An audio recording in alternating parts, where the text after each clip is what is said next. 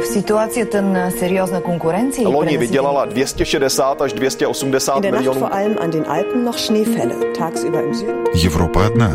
Европейцев миллионы. erinevalt kahest varasemast õhtust on tänane möödunud tunduvalt Idag så besökte vdn Michael O'Leary Jobbik azonban bejelentette, hogy egyetlen rendezvényen sem Разные взгляды на жизнь в программе «Европа лично». В эфире программа «Европа лично». Сегодня наш 15-минутный путеводитель по жизни европейских стран расскажет о том, что на рынке Польши появился настоящий зеленый чай, о том, почему Чехия не стремится в еврозону, а также о том, что Косово стремительно теряет население. Ну а начнем с общей проблемы северных столиц. Как и в Риге, цены на проезд в общественном транспорте Стокгольма будут повышены. Планируется также сокращение ряда автобусных маршрутов. Пассажиропоток в Стокгольме вырос за последний год примерно на полтора процента, а поступление от продажи билетов всего на 0,4%. Во-первых, люди чаще ездят на велосипедах или на машинах, и второе, что безбилетников стало больше.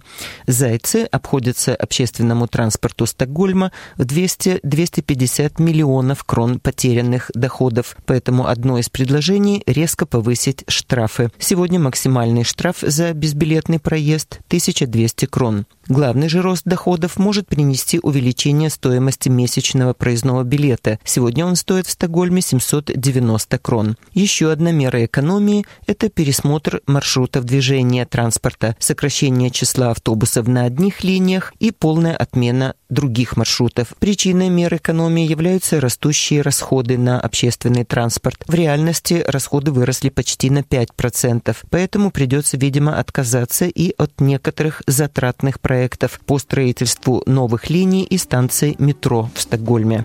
И еще о новостях Швеции. Многие жители Швеции жалуются зимой на скользкие тротуары и пешеходные дорожки. В администрацию одного из южных районов Стокгольма поступило РАЦ-предложение – раздать песок жителям бесплатно. Пусть сами посыпают дорожки. Инициатива не нова.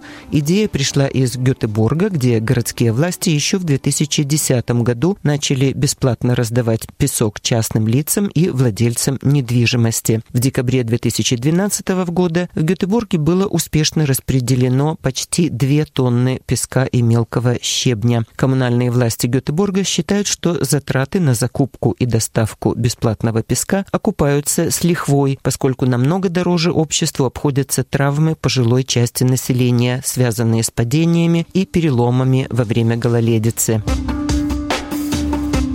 Что ж, возможно, опыт наших северных соседей и для латвийских коммунальных служб повод пересмотреть подход к чистке тротуаров в зимнее время и ввести систему самообслуживания. Но сейчас из Швеции переносимся в Чехию. При вступлении в еврозону Чехия, как и еще несколько государств, приняла на себя обязательство войти в еврозону. Однако конкретная дата, начиная с которой в стране из обращения выйдут кроны и начнет действовать евро, установлена так и не была. Чешская республика не торопится и не хочет переходить на евро. На данный момент в еврозоне состоят 19 государств, членов ЕС. Последней 19 страной, перешедшей на евро, стала Литва. Сейчас из стран, состоящих в ЕС и в свое время пообещавших принять евро, только в шести пока еще действует своя национальная валюта. Это Румыния, Польша, Венгрия, Хорватия, Болгария и Чехия. Чешские политики не спешат называть день, когда в стране начнет действовать евро. Некоторые называют даже 2019 год. Как минимум до этого времени Чешская республика не откажется от кроны. Еврозона испытывает не лучшие времена, однако при этом все же расширяется. Получается, что евро не такая уж и нестабильная валюта. Вот что думает о литовском вступлении в еврозону депутат Европарламента от оппозиционной партии гражданских демократов Ян Заградил. Я myslím, že nejenom pro Litvu, ale pro všechny země. Я считаю, что не только для Литвы, но и для всех трех прибалтийских стран, то есть еще Латвии и Эстонии, принятие евро было обусловлено прежде всего политическими, а не экономическими причинами. В свое время Чехия пообещала принять евро. И уже не важно, сделает она это по политическим или экономическим причинам. Нельзя же постоянно оттягивать дату введения евро. Česká republika má to rozhodnutí ještě před sebou a já myslím, že to zdaleka ještě rozhodnuto Чешской республике еще предстоит принять такое решение. Лично мое мнение отличается от того, что считает наше правительство. Они говорят, что все давно решено, что нужно только назначить дату перехода на евро. А я считаю, что нужно решить не когда, а стоит ли вообще это делать. За последние 10-12 лет условия в еврозоне настолько драматически изменились, что есть множество причин, чтобы мы еще раз тщательно задумались над этим вопросом. Причин, abychom se nad celou tou věcí ještě jednou zamysleli. Вы верите в то, что европейские структуры позволят Чехии подумать снова и согласятся изменить правила игры? Не знаю, но в любом случае хорошо бы попробовать сделать это, заключить новые договоренности. Ведь еще 2-3 года назад было нереально и представить, чтобы какой-то западный политик говорил о возможности выхода из еврозоны какой-то страны. А сейчас тот же канцлер Германии заявляет об этом публично. Уже из этого можно сделать вывод, что в еврозоне изменилось многое. Tak je vidět, že se v eurozóně změnilo mnohé. Чехия и Словакия долгое время были одной страной. Сейчас это государства-друзья, союзники. Если Чехия не хочет отказываться от национальной валюты, то в Словакии евро введено в обращение с 2009 года, а в последнее время вообще во всей Европе говорят о словацком чуде. Экономическое развитие страны идет бешеными темпами. По множеству показателей Словакия опережает Чехию. И Вета Радичева с 2010 по 2012 года премьер-министр Словакии не считает, что на евро и еврозоне можно ставить крест. На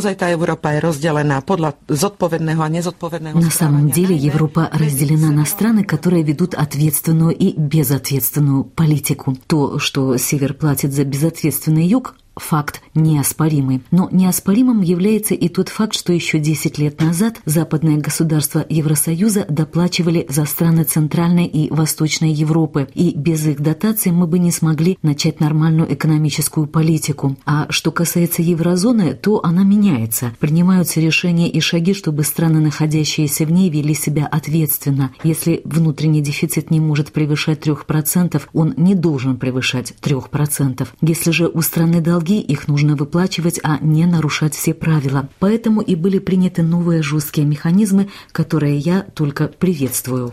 Na toto sa prijali nové mechanizmy a ja tie mechanizmy vítam. Чем же все-таки объяснить так называемое словацкое экономическое чудо? Dodávam, že nezabúdajme, že Slovenská republika zažila... Не стоит забывать о том, что Словакия пережила период, который можно назвать настоящим крахом. Рухнула банковская система, на ее спасение нам пришлось выделить 12% ВВП. Тысячи фирм обанкротились, безработица составляла более 20%. Еще мое правительство выплачивало последние займы, взятые у Международного валютного фонда. Так что мы на своем опыте знаем, что такое стоять на коленях. И чтобы такое не повторилось, в стране начались быстрые и серьезные реформы, введены очень жесткие законы, включая и то, что была создана система регулярных проверок работы банковского сектора и той же атомной энергетики. Евро стало национальной словацкой денежной валютой, которая не зависит от риска колебания курса валют. Для Словакии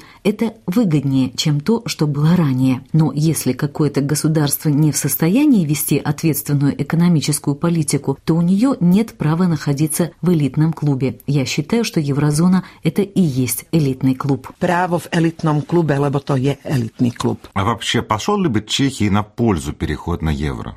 By len vtedy, ak by. Это имело бы позитивный эффект только в том случае, если бы введение евро поддержало большинство граждан Чешской Республики. Тогда евро как национальная валюта помогла бы экспортной политике Чехии. И, что очень важно, евро в качестве национальной валюты было бы единственным способом удержать стабильный курс в нестабильных ситуациях.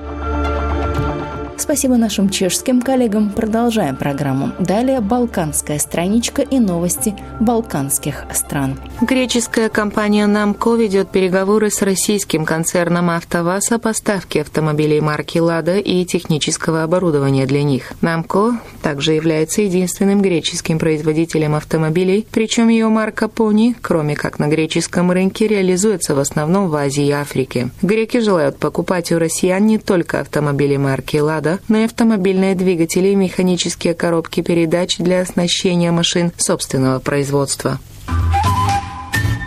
Свыше 20 тысяч албанцев покидают каждый месяц Косово в направлении Западной Европы в поисках работы и лучшей жизни. Если правительство не примет срочных мер по пресечению этого явления, то Косово каждый месяц будет терять население одного небольшого города. Болгарские власти планируют строительство нового ядерного реактора на АЭС Козлодуй всего в 3,7 километрах от румынской границы, что вызвало протесты жителей области Алтения. Население области считает, что новый энергоблок станет источником дополнительной радиации. Новости балканских стран продолжили программу «Европа лично», а сейчас отправляемся в Польшу. На польском рынке появился уникальный японский продукт – зеленый чай. Необычен он тем, что заварен в лучших традициях чайных церемоний и поэтому сохраняет все целебные свойства.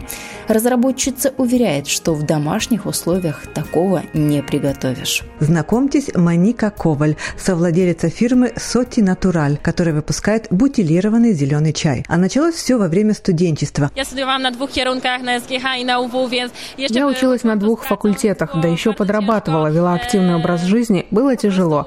Не было времени на готовку, покупала готовую еду и напитки. Оказалось, что выбора в питье практически нет, только вода, а пить постоянно воду надоедает. Все остальное на прилавках магазинов с сахаром или с химическими добавками.